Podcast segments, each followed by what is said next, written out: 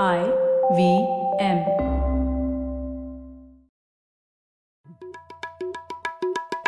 भाई हम हिंदुस्तानियों को बतियाना बड़ा पसंद है। बंगाली में अड्डा उड़िया में खोटी कन्नड़ा में हरटे और हिंदी में पुलियाबाजी। इस कला के लिए हमारी हर भाषा में एक शब्द है। तो प्रणय और मैं तो अक्सर मिलकर पुलियाबाजी करते ही रहते हैं। हमने सोचा कि आपको भी इसमें शामिल कर लिया जाए। तो आइए प्रणय और सौरभ के साथ करते हैं पुलियाबाजी। ए प्रणय क्या हाल है? बस सौरभ अग्निपथ अग्निपथ अग्निपथ चल रहा है। हाँ खून से लथपथ अभी बहुत लोग हो रहे हैं ये तो मतलब थोड़ा गड़बड़ सा अग्निपथ हो गया हाँ?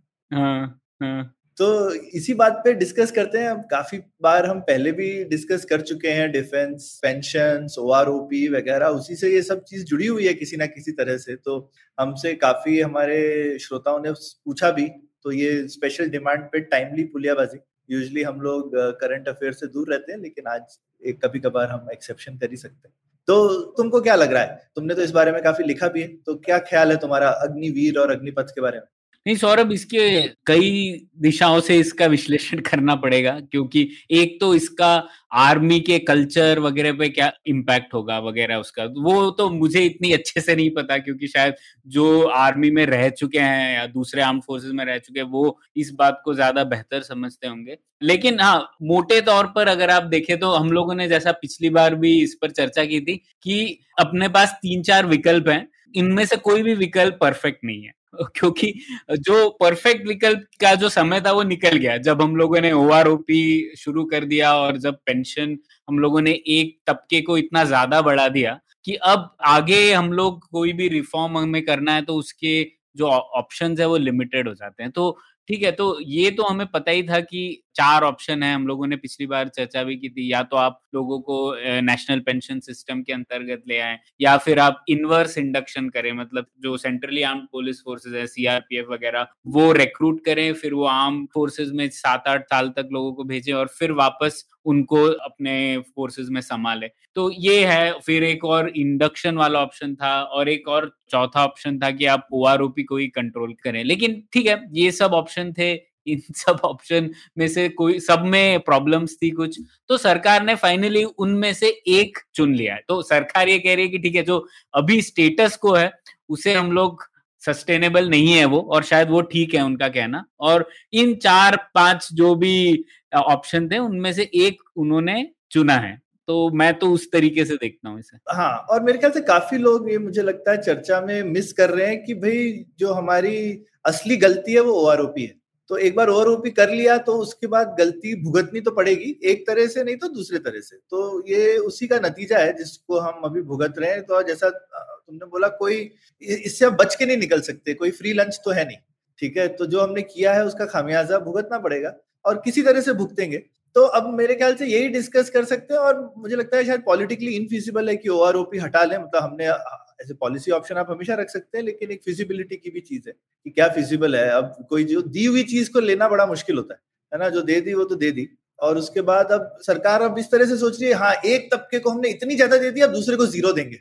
तो ये जो है एक तुम देखो तो हम लोगों ने तो जो चार पाँच ऑप्शन डिस्कस करी थी उसमें ज़ीरो नहीं था। सरकार बहुत ही एक्सट्रीम पे गई मेरे हिसाब से। और ठीक है वो भी एक ऑप्शन है। और बहुत देश ऐसा करते भी ऐसा नहीं है कि कोई हम हिंदुस्तान में ऐसी चीज़ कर रहे हैं जो और कहीं नहीं होती थी। एक ये भी बात है है ना? तो बहुत लोग करते हैं। हम लोगों ने शायद किसी देश में लोगों ने देखा होगा कि ये मॉडल चलता ही है।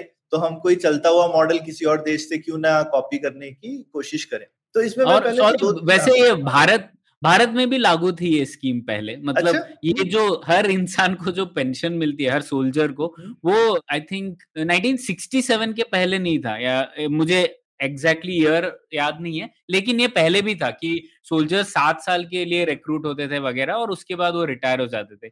ये बाद में आया आई थिंक वॉर से रिलेटेड होगा वगैरह वगैरह तो ये नई बात नहीं है। पहले भारत में खुद भारत आज़ाद भारत में ये स्कीम थी। थी अच्छा। तो फिर तो ये मतलब सम, जो समथिंग जो कि लोग ट्राई कर चुके हैं एक तरह से। लेकिन वो सात साल वालों को जितना मुझे याद है कि सेवन इयर्स में थोड़ी कुछ पेंशन मिलती थी। या ग्रेचुटी तो मिलती होगी। ग्रेचुटी तो मिलती होगी ग्रेचुटी मिलती होगी। हाँ ग्रेचुटी मिलती होगी क्योंकि पाँच साल में पर पेंशन तो नहीं मिलती थी। पेंशन गारंटीड हाँ। बिल्कुल नहीं थी। तो पहले हम लोगों ने पेंशन को गारंटी की क्यों हम लोगों ने बोला कि चौदह साल कोई भी अगर आर्म फोर्सेज में आएगा तो वो चौदह साल बाय डिफ़ॉल्ट अगर कुछ गड़बड़ ना हो तो वो चौदह साल रहेगा। और चौदह साल रहेगा मतलब उन्हें पेंशन मिलेगी। और पेंशन के साथ साथ फिर 2015 में ओ भी मिलेगा। मतलब कि पेंशन उनकी रीसेट होती रहेगी। हर पाँच साल के बाद, अब तो सुप्रीम कोर्ट ने भी मान लिया है उसे तो हर पाँच साल बाद आपकी बढ़ती भी रहेगी पेंशन। हाँ आज की सैलरी के हिसाब से, सिर्फ़ इन्फ्लेशन के हिसाब से नहीं, इन्फ्लेशन के हिसाब से तो सबकी पेंशन बढ़ती है, लेकिन ओ का ये मतलब है कि आपकी पेंशन आज की वेजेस के हिसाब से बढ़ेगी, जो कि बहुत ही वो वैसी चीज़ शायद दुनिया में और कहीं नहीं है। मेरे ख्याल से ये हिंदुस्तान में यूनिक चीज़ हमने पेंशन में कर दी जिसकी वजह से ये प्रॉब्लम हुई। तो इसमें दो, तीन मेरे मैंने कुछ नए आर्गुमेंट्स भी देखे। एक तो थोड़ा वो लोगों को थोड़ा अच्छा भी नहीं लगा कि चार साल सिर्फ़ ग्रेचुटी बचाने के लिए आपने एक साल और कम कर दिया। मतलब जैसे आप एकदम लूप होल ढूंढ के लोगों के साथ नाइंसाफी करना चाहते हो थोड़ी ऐसी फीलिंग आई मेरे को लगा लोगों और दूसरा आई थिंक एक और चीज़ की झटके से इसको आर्मी वाले भी कह रहे थे कि थोड़ा एक पायलट कर सकते थे। शायद दोनों सिस्टम साथ में चला के देख सकते थे कुछ समय तक, या चार पाँच साल कुछ रेजिमेंट्स में या कुछ जगहों पर ये करके देखते, उनसे लेसन सीखते और उसके बाद उसको सब जगह करते। तो क्यों लगता है तुमको प्रणय, ये अचानक से करने की कोई ऐसी ज़रूरत आ पड़ी थी क्या? मतलब क्यों क्यों इतने झटके से ये किया गया? नहीं सौरभ, ये तो बिल्कुल ठीक बात है कि अचानक इस तरीके से करने की ज़रूरत नहीं थी। अचानक मतलब तो ये ऐसा नहीं कहूँगा मैं कि अचानक है क्योंकि इसके ऊपर चर्चा काफ़ी दो तीन साल से चल रही है हम्म। सब रिपोर्ट्स आ चुकी थी इसकी। तो मैं इस बात से इत्तेफाक नहीं रखता कि सरकार ने एकदम थोप दिया लोगों पे बिना बताए हुए। ये चर्चा में काफ़ी टाइम से था तो ये ठीक है। पर मैं हाँ इस बात से बिल्कुल सहमत हूँ कि इस तरीके से आपको इम्प्लीमेंट करने की ज़रूरत नहीं है। जैसा कि आपने कहा कि ध्यान रहे कि दो साल से रिक्रूटमेंट हुई नहीं है पैंडेमिक के चलते। तो काफ़ी ऐसे लोग हैं जो प्रिपेयर कर रहे होंगे जिन्होंने आस लगाई बैठे होंगे कि मेरा जीवन सवर जाएगा आर्म फोर्सेस में जाने से। और उन्हें आप अब सीधे सीधे बोल रहे हो कि या तो आप एलिजिबल ही नहीं हो क्योंकि इक्कीस साल के बाद आप आ नहीं सकते, या फिर आप कह रहे हो कि आपको सिर्फ़ चार साल की नौकरी मिलेगी। तो इसको मैनेज करने के लिए तो सरकार कुछ कर ही सकती थी, जैसे कि हम लोग सोच सकते हैं कि इस साल कुछ लोगों को हम लोग रेगुलर रिक्रूटमेंट की तरीके से लाते हैं और कुछ लोगों को अग्निपथ के रास्ते से लाते हैं और फिर धीरे धीरे जो अग्निपथ वाला रेशियो है, वो बढ़ाते जाते और जो रेगुलर रिक्रूटमेंट का है, वो घटाते जाते। तो हाँ तीन चार साल बाद हम लोग इस उद्देश्य तक पहुँच सकते थे। लेकिन सरकार ने वैसा नहीं किया और शायद उसी वजह से इतना उनको सामना करना पड़ रहा है विद्रोह का। और फिर सरकार को भी रिवर्स करनी पड़ी बात, किस साल से उन्होंने तेईस साल तक बढ़ा दिया वगैरह। तो ये मुझे लगता है कि उनको ठीक से करना चाहिए था। उसमें भी एक प्रॉब्लम होती ना कि दो लोग अगर एक साथ रिक्रूट हो रहे हैं एक ही पोजीशन के लिए और फिर उनका फ्यूचर अलग है तो वो कोर्ट जा सकता है कोई कि भाई मेरे साथ तो नाइंसाफी हो रही है। देखिए ये भी है कि दोनों अलग सेम पोजीशंस नहीं है ना क्योंकि दोनों मतलब एक अलग कार्डर है और एक दूसरा कार्डर है। तो उस तरीके से सरकार ये कह सकती थी कि ये दोनों सेम चीज़ें तो नहीं है। हम्म, जैसे शॉर्ट सर्विस कमीशन ऑफिसर्स में होता है और दूसरे वाले भी ऑफिसर्स होते हैं। उस तरह से सोच सकते हैं। इनफैक्ट एक तरीका करने का था, क्योंकि अभी भी सरकार को पता नहीं, उन्होंने ऐसा ब्लैंकेट कर दिया है। जैसे काफ़ी लोग बोल रहे हैं कि खासकर जो थोड़ी टेक्निकल सर्विसेज़ है, उसमें चार साल बहुत कम है। क्योंकि आप एक बार अपनी टेक्निकल सर्विसेज़ में जिनको हायर करते हैं, उनको आप इतनी ट्रेनिंग में इतना समय लगता है। आप उस आदमी को तो लूज करना ही नहीं चाहते ना। हम्म। तो एक ये भी मेरे को लगा कि चीज़ है कि अगर थोड़े थोड़े में करते, हो सकता है फाइनली ये समझ में आता कि कौन सी ऐसी सर्विसेज़ हैं, कौन सी ऐसे रोल्स हैं आर्मी में जिनके लिए शायद ये अग्निपथ वाला पाथ ठीक रहता और शायद कुछ ऐसी रोल्स हैं जिनके लिए आप नहीं ऐसा करना चाहते हो टेम्पररी हायरिंग हाँ नहीं, वो है सौरभ और एक तो ये भी है, मुझे नहीं लगता कि सब टेक्निकल रोल्स में भी जाएँगे ये सब सोल्जर्स ना क्योंकि ये भी है बहुत सारे ट्रेड्स होते हैं आर्म फोर्सेस में जिनके लिए शायद बेसिक ट्रेनिंग काफ़ी होगी। तो बेसिक ट्रेनिंग तो छह सात आठ महीने में दे सकते हैं। तो हाँ टेक्निकल रोल्स के लिए ज़रूरी है जैसे आम अब लोगों को अगर सीधा हॉविट्जर चलाना है या फिर कोई बहुत एडवांस्ड इक्विपमेंट चलाना है उसमें बहुत समय लगेगा। तो वो शायद उन्हें मैनेज करना पड़ेगा कि जो लोग 25 परसेंट है जो आगे बढ़ेंगे उनको वो ट्रेनिंग दी जाएगी वगैरह वगैरह। तो वो तो कॉम्प्लेक्सिटी है। और हो सकता है शायद वो 25 परसेंट इसीलिए हो ताकि शायद वो वाले रोल्स को वो रिटेन करें। और वो भी मिनिमम है ज़्यादा भी कर सकती है अगर उनको लगेगा कि शायद ज़्यादा करने हैं तो शायद ज़्यादा को रिटेन कर ले। बिल्कुल। हाँ वो ट्वेंटी फाइव परसेंट जो रिटेंशन है, वो तो वेकेंसी पे डिपेंड करता है, आज के टाइम पे भी, है ना? तो कितनी वेकेंसीज है, जैसे आप प्रमोट होते हैं जेसीओ बनते हैं तो उस पे कितनी वेकेंसीज है, उस पर निर्भर करता है। तो वो वेकेंसीज क्या होगी, वो आगे जाके पता पड़ेगा। और एक और मुझे रीजन लगा कि जैसे तुमने शुरू में कल्चर वाला किया, ठीक है हाँ हम दोनों आई मीन आर्मी का कल्चर नहीं समझते, लेकिन इन जनरल कोई भी चेंज मैनेजमेंट करते हैं तो कल्चर एक इंपॉर्टेंट चीज़ होती है। और अगर पिछले 30-40 साल से भी एक चीज़ कुछ चली आ रही है तो अगर चेंज कर रहे हैं तो आर्मी को उसका एक चेंज मैनेजमेंट तो करना पड़ता है। मान लीजिए कर भी लिए, पर अचानक से करेंगे तो उसके काफ़ी इम्पैक्ट होता है। तो जो भी जैसे रेजिमेंट वगैरह की कल्चर है, किस तरह से वहाँ पे लोग काम करते हैं, क्या उनका मोटिवेशन है, उसको मैनेज करने के लिए मुझे लगता है कि आर्मी को भी दिक्कत आएगी काफ़ी। तो पता नहीं जो एग्जिस्टिंग आर्मी वाले हैं, उनको भी कितना चेंज मैनेजमेंट का ट्रेनिंग या किस तरह से ये इस तरह से आप नहीं कर सकते कि बस एक रूल लगा दिया तो काम होने लगेगा ना। तो ये भी मुझे लगता है कि शायद धीरे अगर करते तो आप कल्चरल चेंज जो है ठीक से हैंडल कर पाते।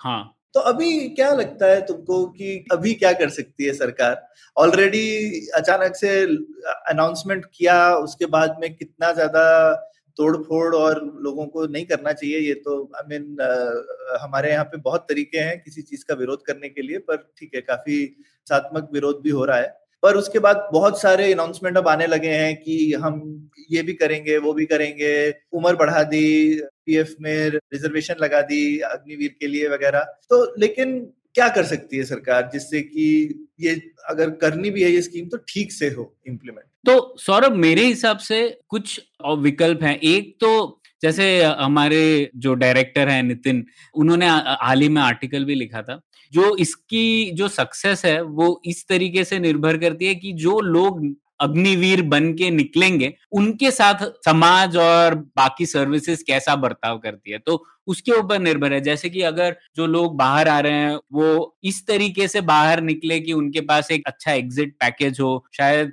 खुद के पैरों पर खड़े हो पाए, कुछ नया कर पाए वगैरह तो शायद ये स्कीम को हम लोग चला सकते हैं। लेकिन अगर ऐसा हो कि वो बाहर निकल के उन्हें कोई और ऑप्शन ना मिले तो वो जो डेंजर्स हम लोग बात कर रहे हैं कि इतने सारे लोग अभी ट्रेन हो गए हैं आर्म्स कैसे उपयोग करना है उसमें, वो जो डेंजर है वो बढ़ जाएगा तो उसके ऊपर ज़्यादा ध्यान देना चाहिए कि कैसे लोग रिटायर हो रहे हैं, क्या एग्जिट पैकेज है, उनको क्या एजुकेशन मिल रहा है उसके बाद, क्या उसके बाद वो लोन ले पा रहे हैं कुछ नया शुरू करने के लिए, वगैरह वगैरह वो चीज़ों को ध्यान में रखना बहुत ज़रूरी है।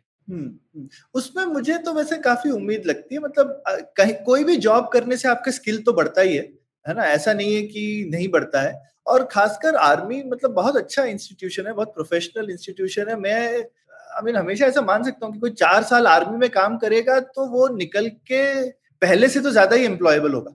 कम तो नहीं हो सकता। ये तो मेरे को किसी एंगल से ऐसा नहीं लगता कि कोई आदमी चार साल आर्मी में काम करे और उसके बाद में किसी भी एंगल से उसका वो कम हो जाएगा पहले से। कॉन्फिडेंस भी बढ़ जाता है कि आपने कोई एग्ज़ाम पास करके नेशनल इंस्टीट्यूशन ज्वाइन किया। वहाँ पे आप प्रोफेशनली ट्रेन हो रहे हो और उसका मोस्ट इंपॉर्टेंट आप काम कर रहे हो और अच्छी ऑर्गेनाइजेशन में चार साल के लिए। तो आई मीन गारंटी तो जॉब वॉब की कोई नहीं है, लेकिन मेरे हिसाब से चांसेस तो बढ़ी जाने चाहिए। नहीं हाँ सौरभ अपेक्षाएँ उनकी बढ़ जाएँगी लेकिन आ, उनको जॉब मिलेगा या नहीं वो तो हमारी अर्थव्यवस्था पे निर्भर करता है ना। तो एक तरीके से आप ये कह सकते हैं कि अब उनकी अपेक्षाएँ बढ़ जाएँगी क्योंकि उन्होंने सच में एक तो सर भारत के लिए उन्होंने अपने जान जोखिम में डाली उन्होंने बहुत कुछ किया और वो लोग शायद बेटर ट्रेंड भी है जैसा आपने कहा।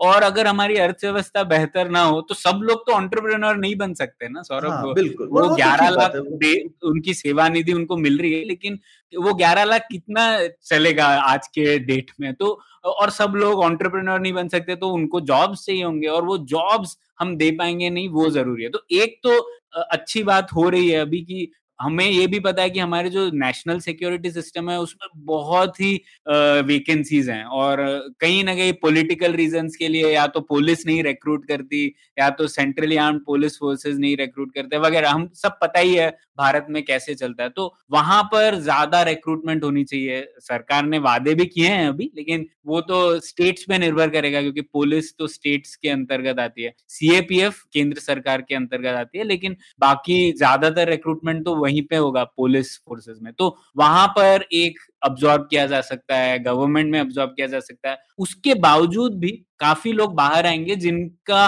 भविष्य भारत की अर्थव्यवस्था पे निर्भर करेगा आखिर। हम्म, और वो हमारा फेलियर रहा ही है हमको पता ही है।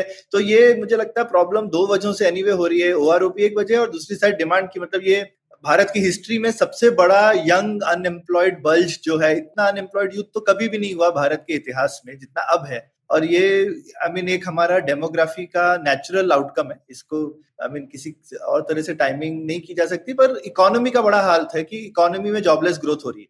तो बिल्कुल एक इकोनॉमिक परिवेश तो है ही इस चीज़ का और ये फ्यूचर में भी रहेगा। तो ये तो बहुत बड़ा रिस्क है। मुझे लगता नहीं कोई भी पॉलिटिकल पार्टी केपेबल है इस रिस्क को हैंडल करने के लिए प्रणय। तो ये रिस्क कैसे हैंडल करे हमारा समाज और हमारी सरकार? हाँ नहीं, ये तो मतलब वही वापस महात्मा ग्रेट प्रॉब्लम है, सौरभ। लेकिन वही है फाइनली अर्थव्यवस्था जब तक हमारी बढ़ेगी नहीं जितनी हमें चाहिए और उसके लिए वही सरकार को जो इतनी सारी चीज़ें कर रही है वो कम करे जो मेन चीज़ें हैं जैसे इसमें भी एक मौका है हमारी पुलिस सिस्टम को बेहतर करने का हमारे लॉ एंड ऑर्डर सिस्टम को बेहतर करने का। तो उन चीज़ों पे अगर ध्यान केंद्रित करे तो शायद आ, हमें मौका मिल सकता है। और वैसे भी आप देखें पूरा जो जियोपॉलिटिकल परिवेश है वो भी इस तरीके से है कि लोग चाइना का एक विकल्प ढूंढना चाहते हैं। और क्या भारत बन सकता है वो वो हमें देखना पड़ेगा। अगर हम लोग ऐसे ही इम्पोर्ट ड्यूटीज़ बढ़ाते रहेंगे, हम लोग ये बोलते रहेंगे कि हम सब कुछ बना सकते हैं, हमें विश्व की ज़रूरत नहीं तो हम लोग फिर गलत पथ पे जा रहे हैं। हमारे विकल्प और कम हो जाएँगे आगे जाके। मुझे ये लगता है। और सौरभ, वैसे इसमें एक और मुझे चीज़ बहुत दिलचस्प लगी पूरे मामले में। आपने देखा है, बाकी जो विकल्प हैं, उनमें से सिर्फ़ अग्निपथ ही एक विकल्प था जिसमें सरकार बेधड़क लोगों के पास जाके कह पा रही है कि हम लोगों ने ये जो किया, ये आर्थिक कारणों से नहीं किया। हम लोगों ने और किसी कारणों से किया। बाकी सो, जो भी विकल्प है, वो सीधा अटैक करते हैं पेंशन पे। तो सरकार को बोलना पड़ता है कि हमारे फाइनेंशियल प्रॉब्लम्स है। लेकिन सरकार ने एक ऐसा विकल्प चूज़ किया जिसमें वो कह रही है कि हम लोग तो कर ही नहीं रहे हैं। फाइनेंशियल प्रॉब्लम की वजह से नहीं है। हम लोग और ही कुछ चीज़ अचीव करना चाहते हैं। या तो यूथ को ले, लाना चाहते हैं या फिर टेक्निकली अडेप्ट लाना चाहते हैं वगैरह वगैरह। तो ये मुझे राजनीतिक रूप से एक बहुत ही इंटरेस्टिंग पॉइंट लगा। आपको क्या लगता है? हाँ हाँ क्योंकि बोलना नहीं चाहते ना कि ओआरओपी की गलती खुद ही की है ना तो कैसे अपने मत्थे चढ़ाएँगे ना? तो वो तो दिखता है। तो ये हाँ ये बात ये बात इंटरेस्टिंग है। ये ये भी एक रीजन हो सकता है कि इतने विकल्प में ये विकल्प फाइनली क्यों चूज़ किया गया? तो ये अच्छा आई मीन हमारे श्रोता क्या सोचते हैं हमको बताइए, हमारे पास कोई सोल्यूशन नहीं है? जैसा प्रणय ने बोला, ये महात्मा ग्रेड प्रॉब्लम है, और इसका सोल्यूशन बिल्कुल आसान नहीं है। इसके सिर्फ़ जिसको बोलना चाहिए, बहुत सारे सेकंड बेस्ट सोल्यूशन हैं, जिसमें से एक विकल्प चुनना पड़ेगा। कोई कोई भी बहुत परफेक्ट बहुत बढ़िया सोल्यूशन है ही नहीं इस प्रॉब्लम का अनफॉर्चुनेटली और और एक और बहुत बड़ी चीज़ है कि इससे फ्यूचर रिस्क बहुत ज़्यादा है तो बहुत चिंता की भी बात है। जो हम कर रहे हैं, इसके नेगेटिव इम्पैक्ट भी खूब हो सकते हैं अगर ये ठीक से नहीं किया गया, इससे अच्छी चीज़ें भी निकल सकती लेकिन दोनों हो सकती हैं और बहुत ही ये ये इशू जाने वाला नहीं है। इस पे एक्सपेक्ट कीजिए, आगे भी बहुत पुलियाबाजी होंगी। तो अपने आप विचार हमको बताइए और, इस बारे में और हम भी थोड़ा गहन सोच करेंगे। धन्यवाद प्रणय, मज़ा आया आज की डिस्कशन में। उम्मीद है आपको भी मज़ा आया। यह पॉडकास्ट संभव हो पाया है तक्षशिला इंस्टीट्यूशन के सपोर्ट के कारण। तक्षशिला पब्लिक पॉलिसी में शिक्षा और अनुसंधान के लिए स्थापित एक स्वतंत्र संस्था है। आप दुनिया के किसी भी कोने में हो, आपकी उम्र कुछ भी हो, अगर आप पब्लिक पॉलिसी विदेश नीति या टेक्नोलॉजी गवर्नेंस में रुचि रखते हैं तो तक्षशिला की website Takshashila dot org dot in पर उनके कोर्सेज को ज़रूर चेक कीजिए। और अगर आप पुलियाबाजी में शामिल होना चाहते हैं तो हमसे कनेक्ट कीजिए Puliyabaazi at Gmail dot com पर या फिर एट पुलियाबाजी ट्विटर पर। शुक्रिया।